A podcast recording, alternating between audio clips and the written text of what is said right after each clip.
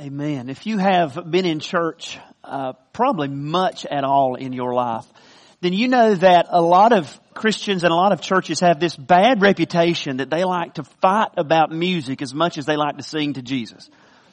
Now, it's not that way at Sharon Heights, thank God, and by the grace of God, it's not going to be that way. Somebody say amen. But, y'all know what I'm talking about, right?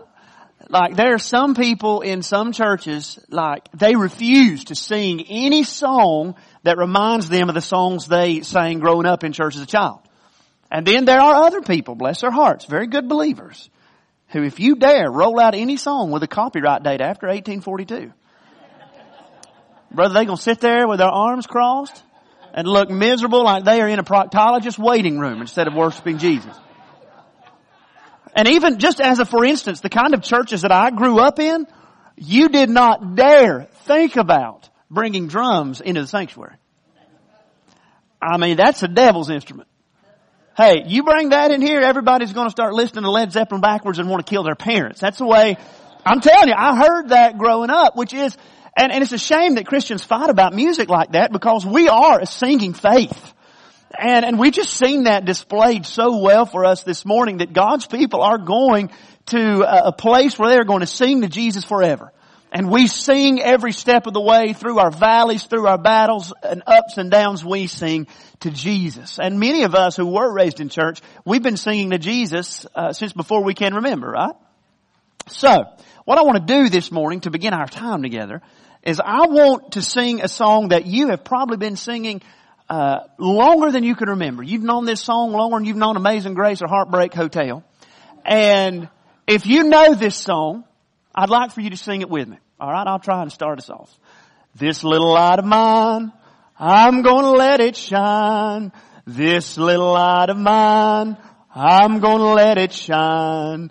This little light of mine, I'm gonna let it shine, let it shine, let it shine, let it shine. Alright, see if y'all know the next verse. Won't let Satan it out. I'm gonna let it shine. Won't let Satan it out. I'm gonna let it shine. Won't let Satan it out. I'm gonna let it shine, let it shine, let it shine, let it shine. And it's a shame that some of our teenagers here this morning are too cool to sing along because they're to come lead us in the next verse. No. How about this one? Hide it under a bushel. Oh, that was pitiful.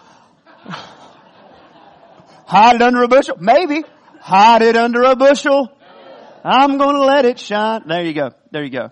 You've been singing that song since probably before you could remember. And it teaches you a couple of important things. Number one, your pastor never has any business singing in public at all. Number two, from the time you were old enough to understand anything at all, there were Bible school workers, Sunday school teachers, parents, grandparents, and others in the church that wanted you to know that your little life could make a difference in a dark world. But I wonder today, how many of y'all forgot that? How many of y'all really have forgotten that Jesus has placed the light of His glory inside of you to shine for Him? And so now your whole Christian experience uh, occurs hunkered down inside the four walls of a church where it's safe, comfortable, and easy. Some of y'all know that the world is dark. You complain about how dark the world is every time you come to church. You post your things on Facebook about how terrible the world is, or you have people at work that you like to gripe with about how dark the world is. But some of y'all believe that it really is so dark that it's hopeless. You think it's so dark that it's hopeless. Others of y'all, truth is your light just isn't shining bright at all, and you're not different enough to make a difference. Today we are going to look at a passage of scripture where Jesus reminds us that if we are really following Him, that following Him means being so different that we make a difference. It means pushing back the decay of sin. It means pushing back the darkness of the world as we live as salt and light. It's in the best sermon ever and it's in Matthew chapter 5 and verse number 13. If you would take your Bible and turn there with me this morning, Matthew chapter 5 and verse number 13. When you found your place, I'm going to ask you to stand as we reverence the Word of God. If you don't have a Bible with you, we've got the words up on the screen for you to follow along. But I'm sure that most all of you have probably heard these verses before. Matthew 5, 13. Jesus says, you are the salt of the earth. But if salt has lost its taste, how shall its saltiness be restored? It is no longer good for anything except to be thrown out and trampled under people's feet. You are the light of the world. A city set on a hill cannot be hidden, nor do people light a lamp and put it under a basket, but on a stand, and it gives light to all in the house. In the same way, let your light shine before others, so that they may see your good works and give glory to your Father who is in heaven. You can be seated, and I believe the Lord is going to speak to us this morning. Now, if the Sermon on the Mount really is the best sermon that's ever been preached, then it would lead naturally to the best lives that have ever been lived. And that really is Jesus' point here in these verses of scripture that we've read. Right at the beginning of the Sermon on the Mount. He says, if you're really going to follow me, you're going to follow me as I change the world. He says, my people should be so prominent and so influential in the world and so different from the world that they actually make a positive difference in the world. In the Sermon on the Mount, Jesus is showing us what it means for Him to be King of our lives. And if Jesus is the King of our lives, then His reigning in our hearts and His reigning in the world actually does make a difference. Jesus' life is so unlike any that came before or any that has come after that it is contagiously different. If we know Him, He will export His life into us and we will import that life into other people. Jesus shares His life with us and we share that life with other people. So that if the Sermon on the Mount is the best sermon ever preached, that produces the best lives that have ever lived, then the world should be better than it's ever been because of what Jesus says to us here in this passage of scripture. And that's what Jesus really is saying in these verses. It's very, very simple. It's all right here on the surface. That if we really are following Jesus in the world, the world is better because we're in it. And he uses two really, really simple metaphors, two very, very familiar metaphors to call us the salt of the earth and the light of the world. And today we're going to look at what those metaphors actually mean for us today. But before we dive into them, I want to give you a couple of historical and theological considerations. Namely, that this has always been God's heart for His people. God told the people of Israel back in Isaiah chapter 49 and verse number 6, He said, I will make you as a light to the nations that my salvation may reach to the end of the earth. God had given himself to the people of Israel. He'd given them his word, he had given them his prophets, he had given them his law, he had given them his blessings, he had given them all of these great treasures in this world, and he had done that so that other people would see his glory shining from them. And so that other nations would say, we want what they have. We want to know their God and enjoy those blessings. By the time you get to the life of Jesus here in the Sermon on the Mount, the nation of Israel has gone totally dark. They're no longer lighting up the world. Their influence has been completely extinguished. And Jesus comes along and effectively says in these verses, I am the new Israel of one, who is the true light of the world. And I'm showing my people what it means to follow me, and that if you follow me, then you will yourself light up the world. So understand right up front today that God has never formed a people and given them rituals and given them ceremonies and given them worship experience and given them rules to follow to say, now y'all go enjoy that amongst yourselves. God has never been interested in creating a people who are spiritual consumers who hoard up all of His blessings. God has always created a sent people. And He's saying to His followers here, you are the light of the world. You are the salt of the earth. You are a sent people. So what do these very salient, very illuminating metaphors mean? Well, let's look at them together. First, Jesus says in verse 13, as salt, we need to permeate the world. As salt, we permeate the world. You are the salt of the earth. I'm sure you're familiar with those words. We use them sometimes if we're talking about someone who's a good person. But here Jesus is talking about our relationship to Him. Now, I'm sure you know that the Bible uses several different metaphors to talk about our relationship to the Lord. The Bible compares us to soldiers because we are in constant spiritual conflict. Conflict. The Bible calls us sheep because, you know, we're kind of dumb and stubborn. The Lord is our shepherd, we shall not want. So why does Jesus compare us to salt? Why salt? Simple. Because salt is awesome. Salt makes everything better. It makes that which is bland interesting. It makes something that's boring useful. Salt is necessary for life. You cannot live without it. Now don't tell your cardiologist that, but it's true. Right now your body is made up of like four tenths of one percent salt. So that if you weigh 200 pounds, then there's about a whole pound of you that's salt. You've got to have it. And in Jesus' day, even though people did use salt to make their food more appetizing, that wasn't the only way they used it.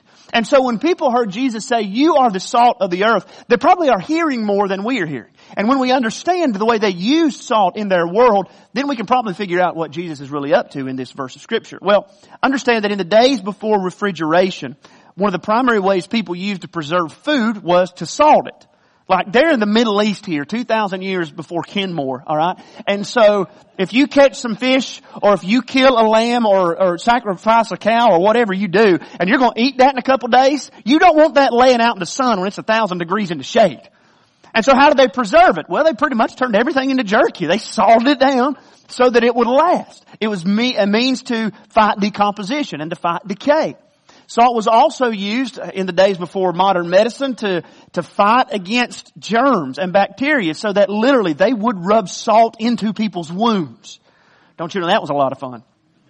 And salt was even used in the Old Testament. We read in Leviticus 2, it was used to prepare those animals for sacrifices. It was part of ritually making them clean. And when you take all of those meanings together and load them into what Jesus says here, what he says is that my people are the means that God uses to fight decay in the world. That my people are the means that God uses to fight the decomposition of sin that occurs in this world. It's almost as if Jesus looks out over a world where everybody is living the same kind of sinful, self-centered life. And he sees these people living in such a way that it's like a bad song stuck on repeat. And Jesus says, my people will be different. My people will fight against the decay of sin. And when they are rubbed into this world that is decomposing in its lostness, things will be better and things will be different. Jesus' is teaching here is as powerful as it is simple. Christians are to be good for the world. And if they're not good for the world, then they're good for nothing. That's what he says. So a lot of times, maybe in your own life, you've seen Christians that weren't really good for much. Some of y'all may feel like you're not good for much. But we've seen periods in history where Christians and, and even the church, as it may be called, seems to be very bad for the world. And it could be that uh, you're hearing this today and you might not even be a believer yourself. And you think if there is any hope for the world, that hope is going to come in political uh, parties. It's going to come in scientific advancement. It's going to come in you know, economic revolution or something like that. Or you may be so nihilistic this morning that you think there is no hope at all for the world. But Jesus says, my people are the hope for the world as they live for me. It's an amazing thought, isn't it? And when we look at this world we live in that is dark and is decaying, I want you to know that even if we don't, even if you're not a follower of Jesus this morning, that when you look at a world where children starve to death and you look at a world full of brokenness and you see all of the pain around you and you think, what is wrong with the world? You are agreeing with the basic presupposition of the Lord Jesus here. You're agreeing there's something that's wrong. And that's what Jesus is saying. Something is wrong in the world. But how's it going to be made right? Jesus says it'll be made right because my people are in the world. And again, this is always what God had been doing with His people. Back, way back in the time of the prophet Jeremiah, hundreds of years before Jesus, the people of Israel were about to be deported into the land of Babylon for 70 years as the judgment of God. And many of them would want to do everything possible, understandably, to get out of that. But the Lord tells them in Jeremiah chapter 29, He says, you go and you do good for your city. Thus says the Lord of hosts, the God of Israel, to all the exiles whom I have sent into the exile from Jerusalem to Babylon build houses and live in them. Plant gardens and eat their produce. Put your roots down in your city. Take wives and have sons and daughters. Take wives for your sons and give your daughters in marriage that they may bear sons and daughters. Multiply there, do not decrease, but seek the welfare. Seek the good of the city where I have sent you into exile and pray to the Lord on its behalf. For in its welfare you will find your welfare. Folks, God tells you today the same thing. Do good for your city. Your city should be better because you are in it. And I hope that's true today. The city of Birmingham, Alabama, 29.8% of its residents live below poverty. Who's supposed to fix that? Some of y'all thinking, well, they're supposed to fix it themselves. Others y'all thinking the government's supposed to fix it. Jesus says you are supposed to help those people. 90% of students in and around Birmingham receive free or reduced lunch in public schools because of their income level. Who is it supposed to feed those children? That's their parents' responsibility. Sure. But if they're not stepping up, who should be the people to help them? 6,000 children in Alabama are in foster care today. Who's supposed to be adopting and loving those babies and opening up their homes? It's us. You are the salt of the earth. Drug addiction is rampant in communities like Brookside all the way to Mountain Brook. It knows no race. It knows no economic status. Who's supposed to impact that? You are the salt of the earth. That's what Jesus says here. Women live in abusive homes. Who's supposed to help in those situations? You are the salt of the earth. How do we do that? By the way that we raise our families, by the way we work our jobs, by the way we coach ball teams, by the way we serve in our church, by the way we volunteer in organizations, the normal things we do in life, we do them in such a way that we seek the good of our city. Look, we all wish our world was more patient, don't we? I mean, everybody wishes the world was a little less fake. We all wish the world was more forgiving and definitely we wish the world was less stressed. Do you realize that's the life Jesus is calling us to here in the Sermon on the Mount? He says that if I am your king, he said, you will not be a slave to the self-defensive impulses of anger or the self-satisfying impulses of lust. Jesus says, if I am your king, he says, then you really are going to pray for and do good for and seek the good of people that have hurt you deeply in your past. Jesus says, if I am your king, then you are not going to use your religious exercises as a means to make yourself feel better or to look better, but you are going to desire from a sincere heart to connect with God as your Father. Jesus says, if I am your king, you are going to be free from all of the slavery and the chains of materialism, and you are not going to be tied down to this world, and as a consequence, you are going to be free from the worry that consumes so many people's hearts. Jesus says, my people, if they're really following me, they're not going to be judgmental jerks for Jesus. They're not going to take everybody else's sin more seriously than they take their own sin. But Jesus says they are going to live and relate to me on the basis of grace. So is there anything about that kind of authentic, transparent, sincere, humble life that would be appealing to people in the world? Of course. A life that's free of stress and free of anger and bitterness and free of lust and free of material worry. Is there anything that's interesting about that? Jesus says if you live that way, it will make a difference. So are you showing those kind of values to the world? Well, if not, Jesus essentially says you are good for nothing. He says if the salt has lost its saltiness, he says what good is it? Salt that is not salty is like a phone without a charger. It's like a light receptacle without light bulbs. It's like a car without gas. It's useless. And in Jesus' day, uh, you know, our salt really doesn't ever expire because it's been so, you know, manufactured or treated or whatever. We've got salt in our fellowship hall that Noah probably took off the ark, but but in Jesus' day, their salt, you know, was an actual natural product, a mineral product, and it would lose its saltiness over time, and there's nothing you can do with it.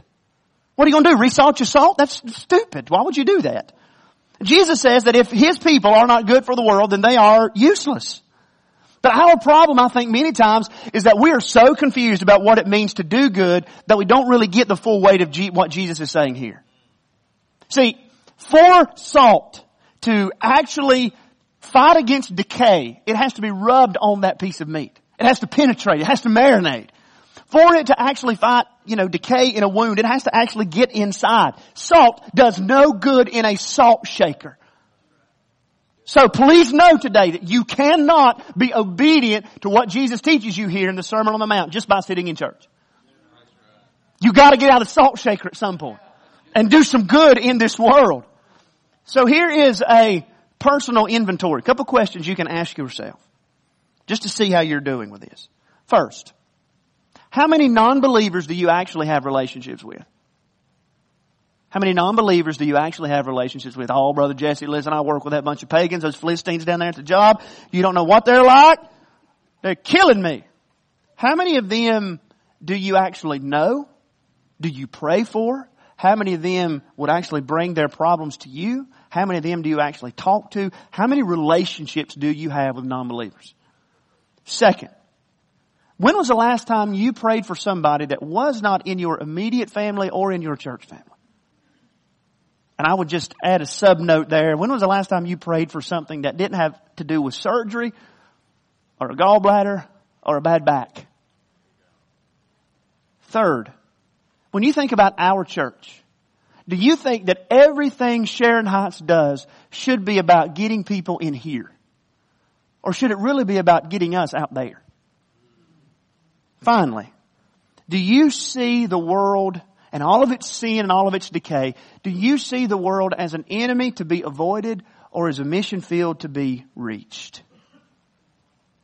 Friends, a Christianity that is selfishly creating a safe space, a church culture of baby showers and fellowships and good preaching that never takes those blessings out into the world, it's not Christian. So why do you say that? Because this is what Jesus said. If you're not being the salt of the earth, then you're not being His follower. I don't know what you call somebody who thinks they're a Christian, but they're not following Jesus, but I guarantee it's not Christian. Jesus says, you are the salt of the earth. Go change the world. But that's the first metaphor. The second metaphor is you are the light. You are the light of the world. He says, as light, we illuminate the world. Just as salt permeates the world, as light, we illuminate the world. God's people do good. Like salt in decay, they preserve against that. And like light in darkness, they fight against the darkness of sin. You are the light of the world. Now, I want you to think about a couple things before we really dive into this. First of all, I want you to think about the people Jesus said this to. If you go back in Matthew chapter 5 and verse number 1, Jesus is talking primarily here to his disciples. These are kind of the very first people to leave behind everything and follow Jesus. These are people that their whole world before Jesus was fishing boats and backbreaking labor and blue collar work. These are ordinary, simple people. And Jesus looks at those guys who, you keep reading the Gospel of Matthew, these are guys that are going to have serious doubts. These are guys that are totally selfish. These are guys that are in it for all the wrong reasons. These are guys sometimes that are greedy. These are guys that are self-promoting. These are guys that are very prejudiced about a lot of things. And Jesus says to those guys, y'all are the light of the world. You guys are the light of the world. Is that not crazy to think about?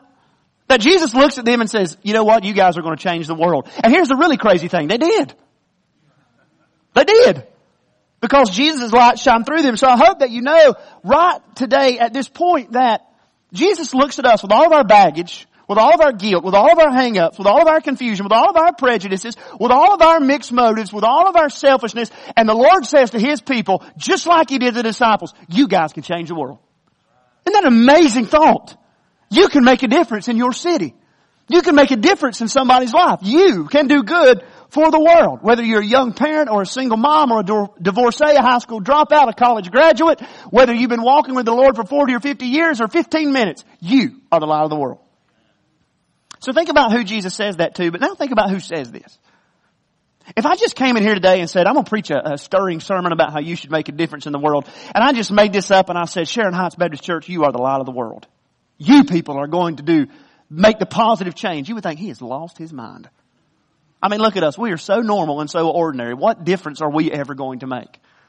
Or if I came in here and I said this about myself, if I said, I am the light of the world and I am going to change the world, you would think he's the most arrogant jerk in Jefferson County. So understand here, this is Jesus who says this.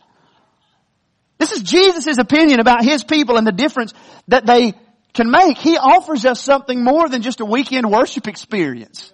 He offers us lives that actually do good. He offers us lives that really do impact the needs of others. So Sharon Heights Baptist Church, if I want you to know, and for all of you here today that are following Jesus, even if you're not officially a member here, I want you to understand that according to the words of Jesus, you really can see Him use you to impact things like drug addiction. You can, you can see Jesus use you to push back the darkness that can be in our foster care system. You really can see Jesus use you to put marriages back together. You can see Jesus use you to help counsel teenagers who struggle with depression and wonder if their life is really worth living. Jesus says, you got, y'all are the light of the world. We're down here in Brookside, Alabama. Who would have thought that he'd have put the light of the world? And here we are. The world is dark. Church, it is not hopeless. And the reason it is not hopeless is because you are in it and because He is in you. That's the way this works. Jesus says you are the light of the world illuminating the darkness. Then He goes on to say, you are a city set on a hill in verse number 14 that cannot be hidden. And everybody would have immediately understood you know, this concept in Jesus' day because they were used to traveling through the open deserts and when they would come upon those cities, a lot of times the sun would reflect across those limestone buildings and it would have this kind of huge, unreal glow.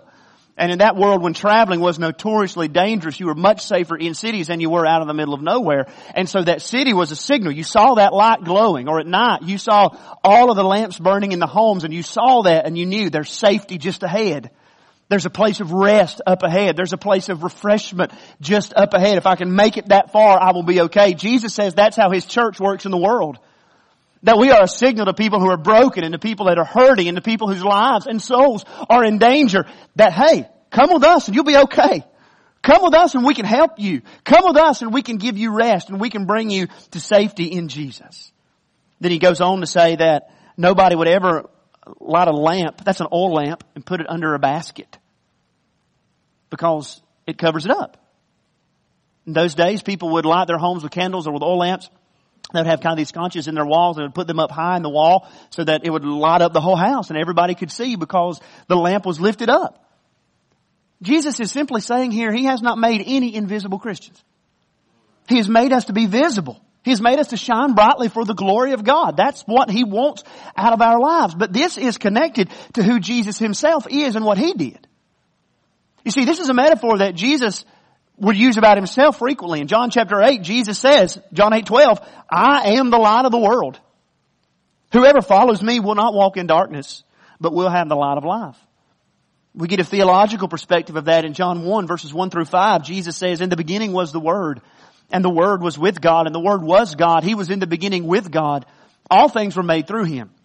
And without Him was not anything made that was made. In Him was life, and the life was the light of men. The light shines in the darkness, and the darkness has not overcome it. Jesus is the one who is Himself the light of the world. And if you feel today like your life is in darkness because of sin and guilt and regret and doubt, I hope you understand that Jesus can turn the light on in your soul. And Jesus can bring you out of all of that today. But if that has happened to you, then you are now supposed to be reflecting His light to others around you. Now Paul would go into detail about how this works, and it's important we get this. In 2 Corinthians 3.18, Paul says, We all with unveiled face, beholding the glory of the Lord, are being transformed into the same image from one degree of glory to another. Just a few verses later, he would say in 2 Corinthians 4, 6, For God who said, let the light shine out of darkness has shone in our hearts to give the light of the knowledge of the glory of God in the face of Jesus Christ.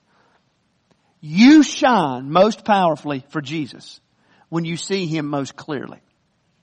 As you learn Him, as you know Him, as you begin to trust Him more and more, as you begin to learn His will and know His heart, so then you will inevitably reflect Him to people around you who need Him. So Jesus is telling us here that our lives exist for the purpose of doing good for the glory of God and for the good of others. So that means that I should be willing to lay aside my life for the good of somebody else. Let me ask you, why in the world would I want to do that? When everything in me and everything in my culture says that I should live totally for myself. Everything I hear and almost everything I feel on a daily basis says that I'm number one and I should live totally for me and nobody ever has the right to tell me to limit my rights. Why should I lay aside my life for the good of somebody else? Because that's exactly what Jesus did for you. So brother Jesse, you really think that I should lay aside my money to be good for somebody who's in need? Why would I lay aside my treasure to bless somebody who has nothing? Because that's exactly what Jesus did for you at the cross. Why would I give up my time? Why would I give up my calendar that's already overloaded to be good to somebody else, to take my time and invest in somebody else's? Because Jesus left eternity, walked in our time to take us into eternity. And if we get that, if we really understand that concrete gospel foundation underneath us, then we realize, guess what? I really can lay aside my treasure. Because my treasure is not the money that I can count. And no matter how much of that junk I give away, I'm never really going to lose what's mine in Christ. I can give up my time. I can give up a couple of hours a week to serve somebody who needs me. Why? Because I'm going to live forever. And that time I give in service, that's not going to make a dent in the eternal life that Jesus has given me. I really can lay aside all the things that I think I deserve because Jesus has given me grace that I never could have deserved. And no matter what I sacrifice now, it's never going to undo what He has given for me. The gospel is good news. And if you believe good news, be good for something. That's what Jesus says here. Because as God's people, either we shine brightly for the glory of God or we make the darkness darker. That's all you're ever going to do with your life. Jesus says as people see those good works, they turn and they glorify God. What has God put us in the world to do? It's a different answer for different people, but ultimately it's the same answer, right? He has put us here to bring glory to God, not just so we can have bumper stickers on our car that say in case of rapture this car will be unmanned, but God has put us here to do good so that people will see the good we do as a reflection of who God is. Now, I want you to understand today that one of the most important, if not the most important concept of scripture is that you can never save yourself by doing good. You will never be brought to God by doing good works. In fact, the Bible says that if you don't know God, then you are incapable of doing good works. So like if you have come into church today thinking, you know, I've done a good thing today and now God owes me some blessing or God is going to owe me heaven because I came, then look, you didn't come here today for Him, you came here for you, and God looks at the good you did today as a wicked sin. That's why, folks, we don't need to just repent of all the bad junk we do, we need to repent of all the good stuff we try to do. And we need to say, Lord, that can't help me, that can't save me, I'm a sinner all the way down, even my very best is tainted by my wickedness, I need grace. That's why Jesus says, blessed are the poor in spirit, for theirs is the kingdom of heaven. You cannot do good apart from grace. It's like the old Christmas song, you know, Santa Claus is coming to town. You know, you better not pout, you better not shout, whatever, because Santa Claus is coming to town. Santa Claus is coming to town. And there's that one line in there that says, be good for goodness sake. But think about how dumb that is. That song's not telling you to be good for the sake of being good. That song's telling you to be good so you can get loot under your tree on Christmas morning. Manipulate Santa Claus and get good. That's what Christmas is all about, Charlie Brown. And that's the way we think about our good. I'm going to do good and get something from God. The Bible says that is impossible. You cannot do good. It's impossible for you to save yourself by doing good. But it is also as impossible after you have been saved for you to not do good. Listen to what the Bible says in Ephesians 2 8. For by grace you have been saved through faith. And that is not your own doing. It is the gift of God. See, I told you, you cannot save yourself by good works. It is not a result of works so that no one may boast. Okay? But verse 10. For we are His workmanship. He did the work. Created in Christ Jesus for what? Created in Christ Jesus to occupy this pew till Jesus comes back. Created in Christ Jesus for good works, which God prepared beforehand that we should walk in them. Now that word workmanship right there is not a word that we would necessarily use, but really it's the, the word for masterpiece. We are His masterpiece to show what He can do in His power, in His grace, and for His glory.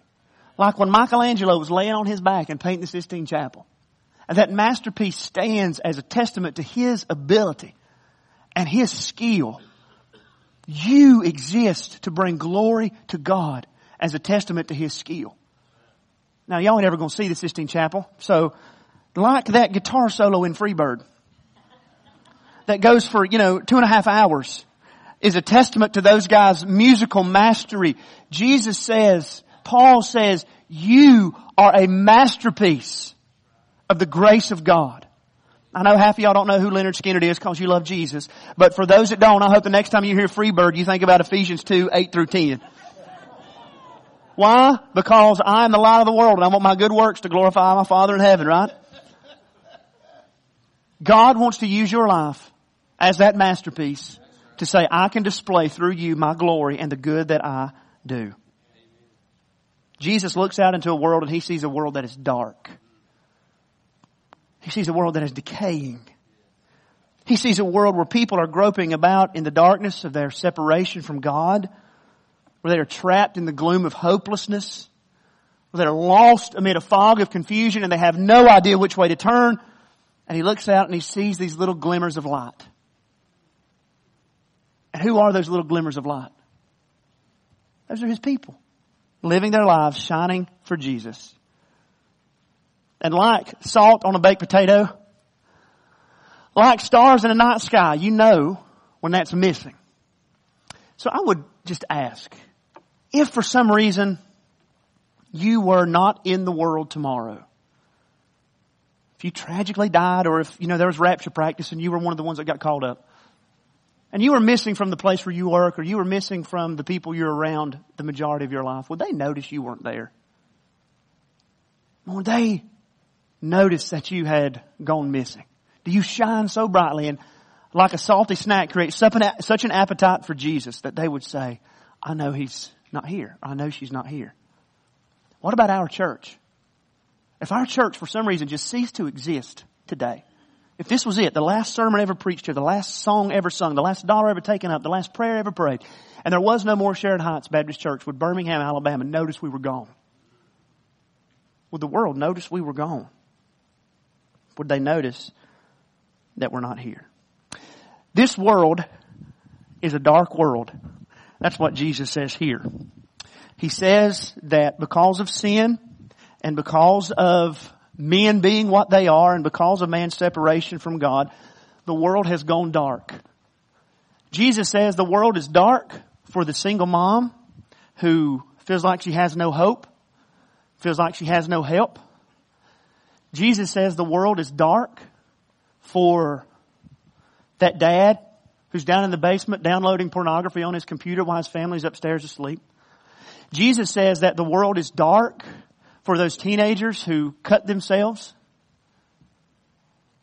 because they have no idea how they can cope with what they feel in life. It's dark for those people that are struggling with drug abuse. But he says just a few little lights can make a difference. Just a few little lights can show us the glory of who God is. It can show them the glory of who God is. Jesus says one little light lifted high can make a difference. Jesus says you are those little lights shining in a dark world. You are the light of the world.